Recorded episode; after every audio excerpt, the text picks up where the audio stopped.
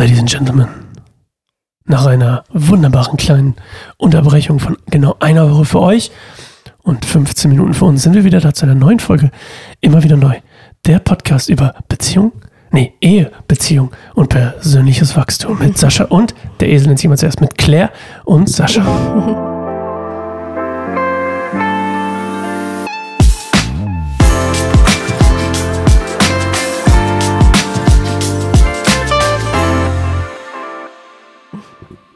Ja. Wow, was für ein Radio-Intro. ja. Welcome to Sirius XM. Entschuldigung. Ja, schön, dass ihr wieder da seid. Ja, schön, dass ihr wieder da seid. Wir haben das Babyfon gefunden. Wir haben das Baby. Es war im jetzt. Bad. Ja. Ich weiß auch, warum es im Bad war. Ja.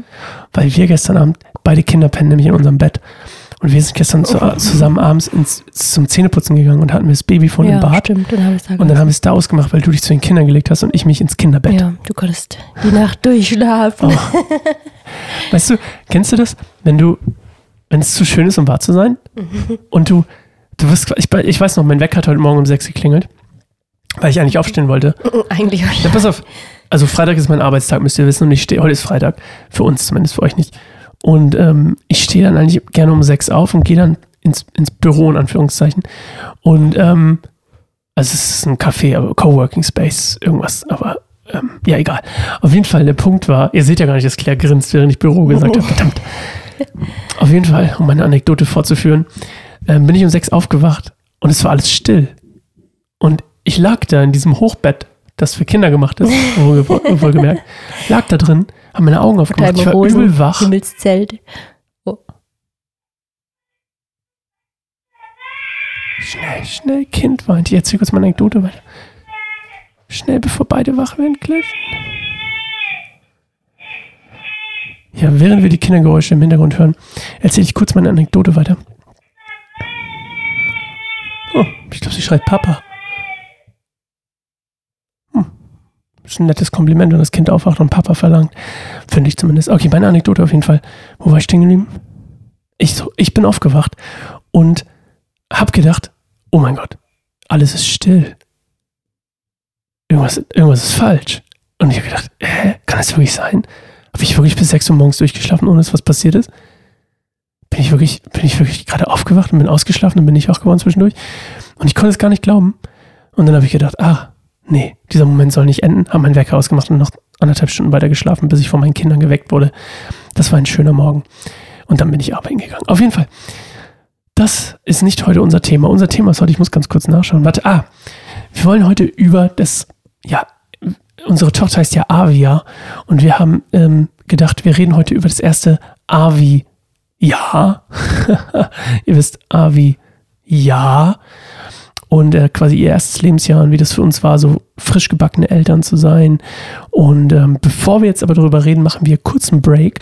Und äh, ihr merkt das ja gar nicht. Und dann warte ich kurz, bis Claire wieder da ist vom äh, Babystillen. Und äh, ja, bis gleich. So, wir sind wieder da. Oder Claire ist wieder da. Äh, ich habe gerade schon Claire erzählt. Ich habe meine Anekdote fertig erzählt. Was habe ich gerade erzählt? Ich habe echt ein komisches Gehirn. Worüber habe ich gerade geredet?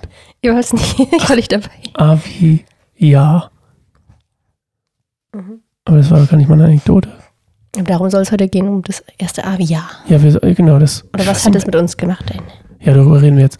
Kannst du dir vorstellen, dass es gerade mal fünf Minuten her ist, dass ich diese Anekdote, die ich, an die ich mich jetzt nicht mehr erinnere, erzählt Du kannst habe? dich gar nicht erinnern, was du erzählt hast. Nein, wirklich nicht.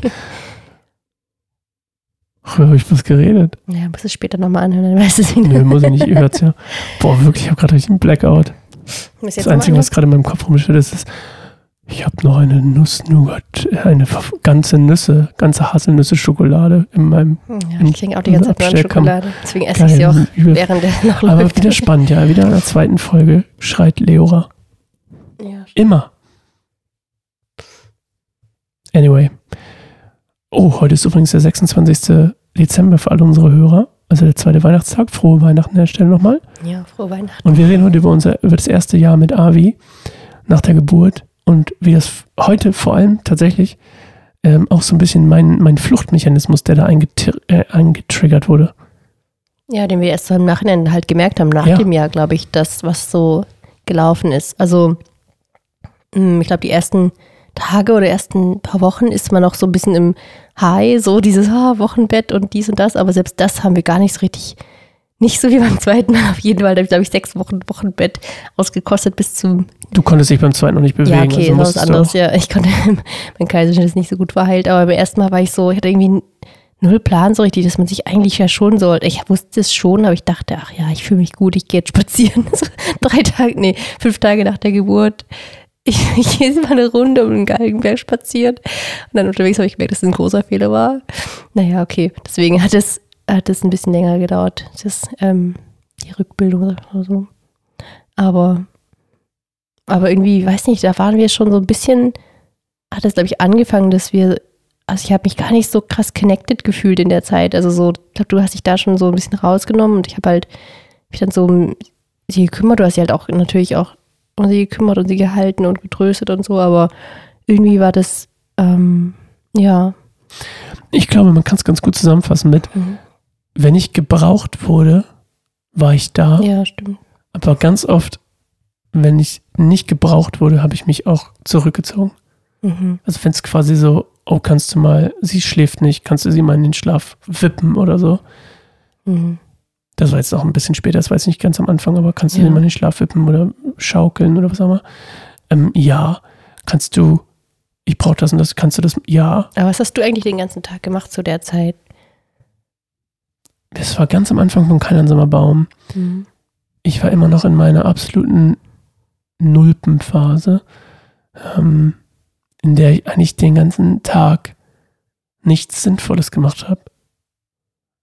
Also, aber das Ding ist, ich hatte da auch gerade, das war ja auch gerade, als ich angefangen hatte, für die Gemeinde zu arbeiten. Das heißt, ich hatte keinen einsamer Baum, was bis dato schon ein bisschen äh, quasi belebt war. Mhm. Ähm, du hattest was für uns, du hattest für keiner Baum geschrieben, ich habe geschrieben. Ich glaube, Lukas war auch schon da. Und, ähm, oder vielleicht auch, nee, ich glaube, doch, ich glaube, Lukas war auch schon da. Und das heißt, für mich war das wie so ein, ich habe zum Beispiel, das weiß ich noch, ich habe so ähm, Abenteuer, haben wir das genannt, da bin ich mit Männern spazieren gegangen und Mhm. sowas.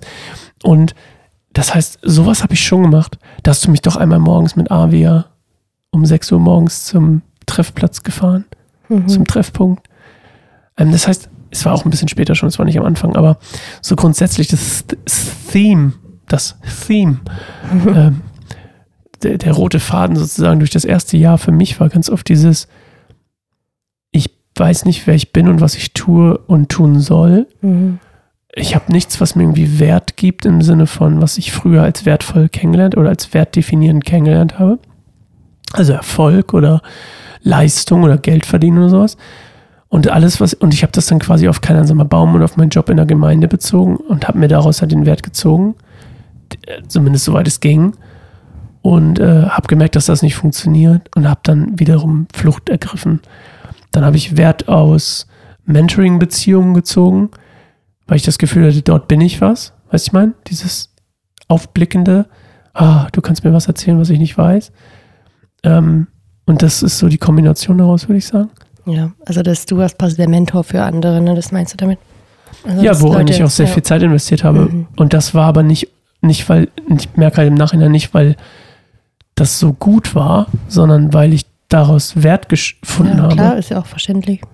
Und ist halt echt spannend zu sehen, dass das so, dass das echt lange gedauert hat, bis ich das begriffen habe, dass es quasi falsch ist.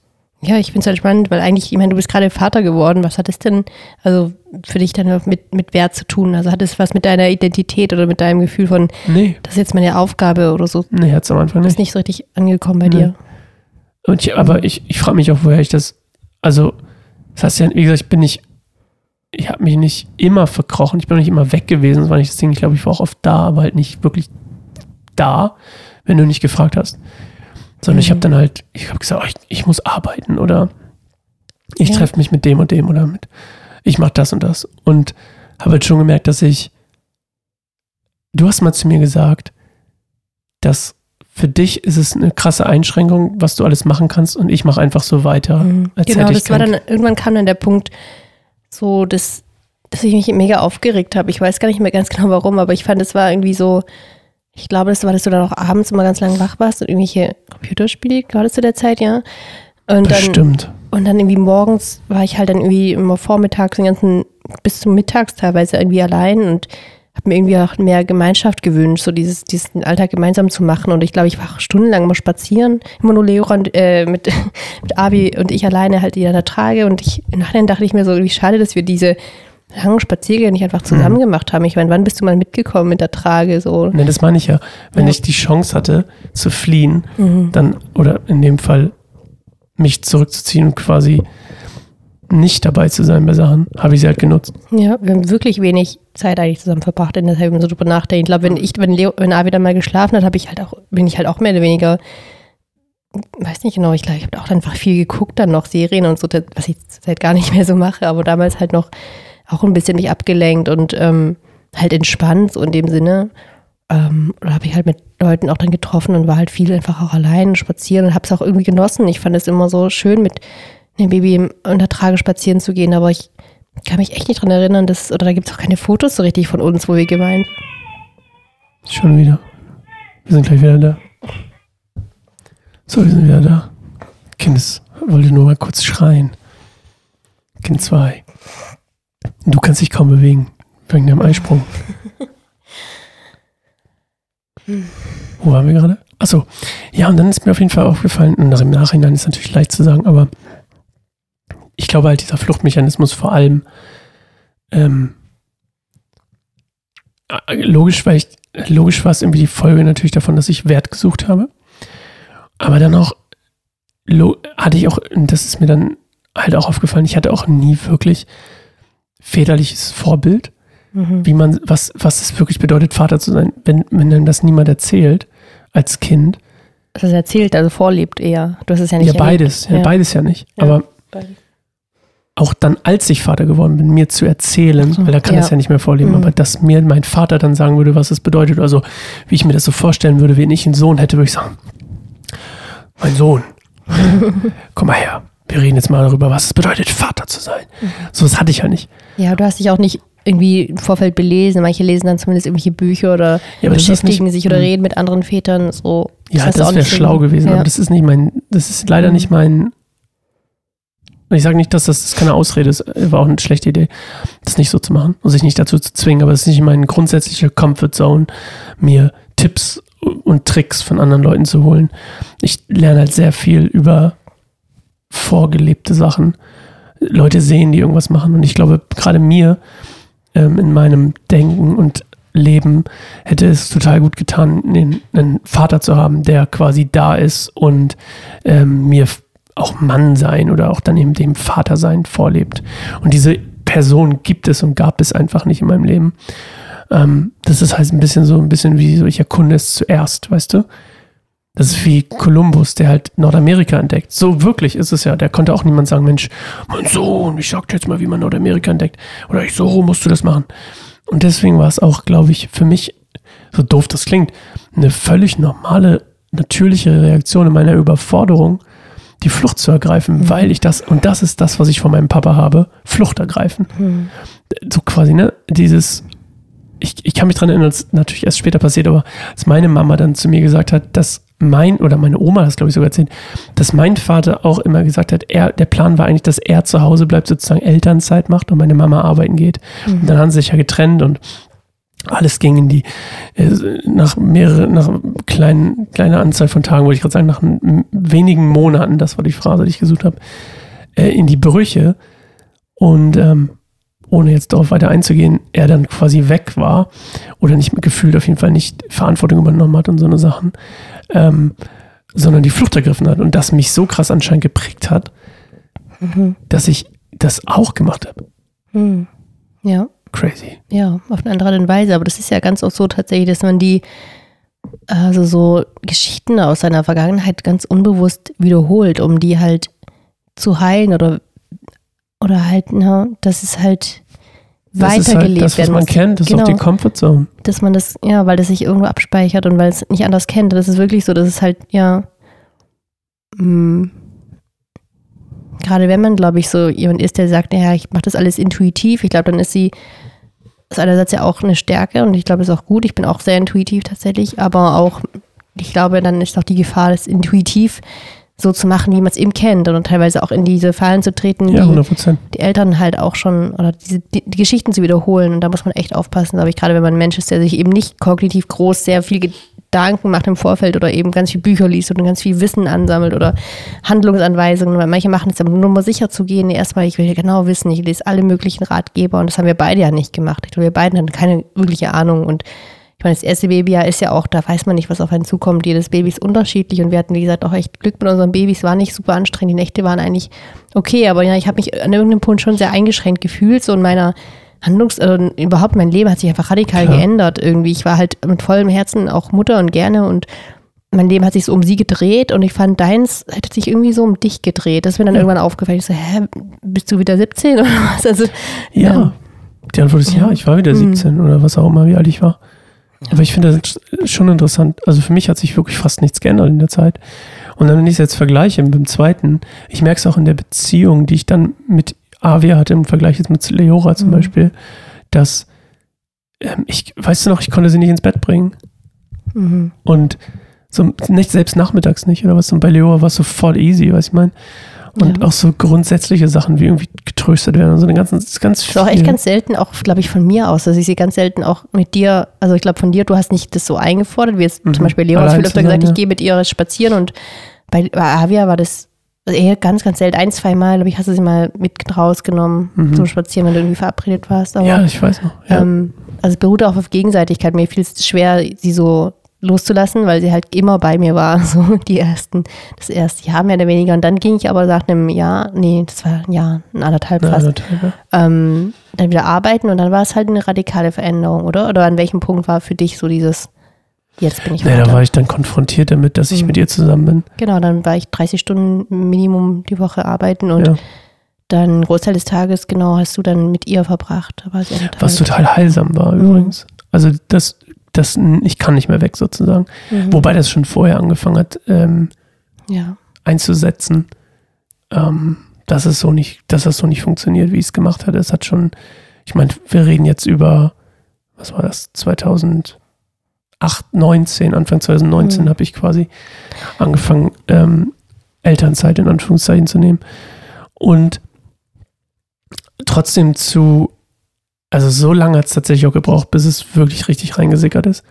Ich frage mich gerade, was in diesem Prozess von, was ihr gerade erzählt am Anfang, ähm, von vom AVI-Jahr und dann das, als ich dann arbeiten ging, zwischendurch hatten wir eine Fehlgeburt. Hat das bei dir was bewirkt, was auch deine Rolle als Vater anging? Weil ich kann mich noch erinnern, wie du damit umgegangen bist, auch mit den, was davor Ja, was, war. ja, natürlich hat das was bewirkt, aber Ja. was richtig viel bewirkt hat, war, ähm, ich habe irgendwann mal eine Predigt gehört von Steven Fertig.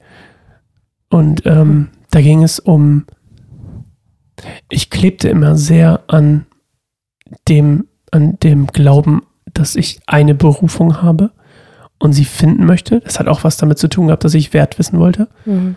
Was bin ich wert? Wofür bin ich da? Was mache ich? Was ist der Mhm. Sinn meines Lebens sozusagen? Und dann er darüber gesprochen hat, dass niemand nur eine Berufung hat, sondern man hat mehrere Berufungen gleichzeitig. Mhm, Das ist irgendwie Und erleichternd und befreiend auch irgendwie. das ja, zu hören, nee, ne? auch vor Oder? allem das gar nicht singen, sondern das hat bei mir, also auch, wobei ich, als ich das gehört hatte, schon von Gott bekommen hatte, was meine Berufung ist. Mhm. Also das war nicht das Ding, da habe ich nicht, das war schon eine Bett, da ging es mir auch schon besser. Mhm. Aber ähm, der, der, der, Pro- dieses, das mal zu hören, also es war irgendwie weird, es ist so wie, Mhm. Als wenn man mal was hört, was man schon immer weiß, aber man hört es jetzt und jetzt merkt man auf einmal, also es ist wie, als wäre es jetzt da und real, zu hören irgendwie, okay, ich habe mehrere Berufungen und dann hat er über seine Berufung als Vater geredet und ich habe das, du hattest ja, wir haben ja schon, das war ja nicht so, dass wir jetzt ein Jahr lang nicht miteinander gesprochen haben und nicht auch du mal gesagt hättest, dass ich das nicht richtig mache oder nicht gut mache oder was auch immer. Mhm. Ähm, das war ja auch schon da. Aber dann wirklich zu realisieren, so ein, Moment, so ein Aha-Moment, Aufwachmoment könnte man fast sagen, aus so einem Delirium. Du hast eine Berufung als Vater und das ist höher als deine Berufung als, ähm, keine Ahnung, ähm, Botschafter oder was auch immer es ist. Ähm, Mhm. meine Berufung ist nicht Botschafter, aber das ist ein anderer Punkt. Ähm, oder als Hirte oder so. Das ist, das ist alles seine Seasons, hat er gesagt. Alles seine, seine Saison, Mhm. seine, seine Zeit und sowas. Und dass Gott die Berufung als Vater halt übelst hochstellt. Und ich, Mhm. dann habe ich auch angefangen, mich damit zu beschäftigen, mit Vaterrolle und Mhm. Gott als Vater und so eine ganzen Sachen. Das hat auch aufgebröckelt. Das hat viel bewirkt. Mhm. Cool. Und die Fehlgeburt hat einfach nur das tatsächlich komischerweise hat wenig mit meiner Rolle als Vater gemacht. Es Mhm. hat voll viel mit meiner Gottesbeziehung gemacht. ja. Ich, hab, ich hab, war übelst sauer auf Gott, übelst enttäuscht. Und ich habe vorher immer jedem, der sauer auf Gott war und enttäuscht war, gesagt, so, so ernst auch Mhm. gemeint, so irgendwie so, das bringt, ist ja, ist ja Quatsch. Mhm. Aber vielleicht ist es dann- spannend, ist, glaube ich, auch voll wichtig, an irgendeinem Punkt seines Lebens mal da zu sein, so dieses Stimmt, auf Gott ja. zu sein. Weil ich glaube, das bringt einen, Ich habe ihn halt geblamed ja, genau. und habe überhaupt nicht gesehen, dass es, also seitdem kenne ich meine geistliche Verantwortung. Nicht, dass ich sie immer lebe, leider nicht, aber Mhm. ich kenne seitdem wirklich fühlbar meine geistliche Verantwortung. Ja, okay. Und wie, inwiefern? Also was bedeutet das für dich geistliche Verantwortung? Na, das ging ja damit einher auf Verantwortung, nicht nur geistlich als, also geistlich klar, als, als überhaupt als geistlicher Mensch Verantwortung zu übernehmen auf der Welt. Mhm. Ach so, Weil ja. Gott uns Verantwortung gibt. Und das ist nicht nur Vaterrolle, wie gesagt, das ist auch, das hat einfach meine Gottesbeziehung so krass verstärkt und meinen Willen nach Nachfolge so krass verstärkt, als, als Gott mich getröstet hat, nachdem ich ihn angeklagt habe. Mhm. Ja. Dieses Empfinden von Trost, das du ja auch in einem von deinen Texten geschrieben hast, äh, wie hieß der? Vom Loslassen und Frieden finden oder so? Mhm. dieses, ähm, es war ein ganz krasser Prozess. Ich glaube, ich hatte nie irgendwas mehr geprägt als das. Mhm. Ähm, positiv, wirklich, so doof Ja. das klingt. Ähm, würde ich trotzdem gerne lieber das Kind haben? Ja. Mhm. Wobei man dann immer wieder denkt, so, okay, dann wäre jetzt Leora nicht da, weil obviously hätten wir nicht neun, acht, zehn Monate später noch ein Mhm. Kind gekriegt. Oder? Was ich meine? Oder Ja. nicht zehn Monate, aber Nee, Ich finde es auch spannend, wie, ähm, ja, wie daraus irgendwie Gutes entstehen konnte. Ne? Also bei mir ja auch, also habe ich auch in Text so verarbeitet, aber das, ähm, ja, mir geht's ähnlich. Also ich fand es auch krass im Nachhinein, wie ich Gott erlebt habe und wie er zu mir gesprochen hat, so ganz klar. Und ähm, der ganze Prozess war sehr tief und sehr bedeutend irgendwie. Aber ich fand irgendwie, ich möchte ganz einfach spannende Gedanken, wie das damit genau einhergegangen ist. Weil ja eben dann wenige Monate später das ähm, Elternzeitjahr quasi für dich anfing, du dann dich um Avi gekümmert hast, ob das dann ja bei dir mehr Das- Verantwortung, weil du eben Verantwortung genannt hast. nee, dass, dass, dass du arbeiten gegangen bist, hat bei mir mehr bewirkt in die Mhm. Richtung Verantwortung genau. für ja. Avia. So im Alltag, ja. Ja.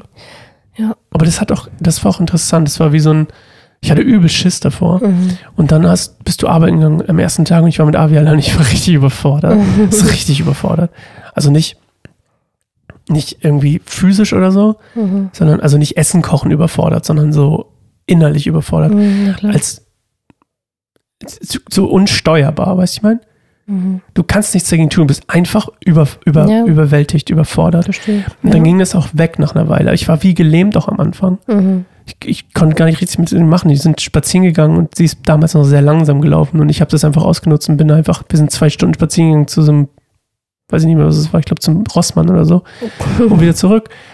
Und das war auch gut, weil ich brauchte das auch so langsam, aber das dann über die Monate verteilt, ich weiß, ich glaube, es hat echt tatsächlich bis April oder so gedauert, bis ich wirklich mich sicher auch gefühlt habe. Mhm. Schon Ja. krass. Also Januar fing es an. Ne? Ja. Ja. Es hat wirklich lange gedauert, bis ich mich sicher gefühlt habe. Aber das, dieser Prozess hat echt viel gemacht. Mhm. weil es auch die, weil ich auch mit der Schönheit konfrontiert wurde. Dieses, ich meine, Windelwechsel und Gift, das ist egal. Was ich meine? Mhm. Es gab kein, es gab nicht irgendwas ne, jetzt, oh, das ist jetzt besonders negativ oder so, sondern es war wirklich so sehr heilsam auch zu merken, so, es ist echt voll schön, so. Mhm. Das, was du wahrscheinlich schon bei den Spaziergängen und vorher alles erlebt hast, alleine, wo Ja. ich ziemlich raus war.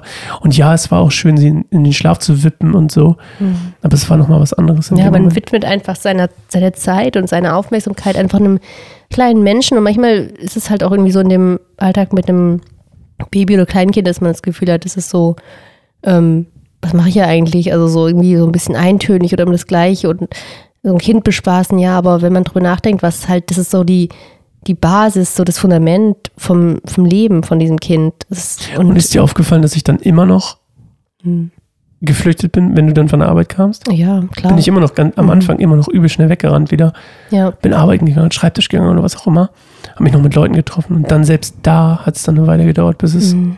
auch dazu wurde, dass ich ja, dann auch auch gerade nachts da war. oder so, ne? Ich glaube noch, dass du hast auch sehr viel dann abends in die, also bist auf jeden Fall nicht. Ja, ich, das Pendel ist definitiv über, wieder rübergeschwungen, umso stärker ich in der anderen Sache gefordert war. Ja, das stimmt, ja. ja.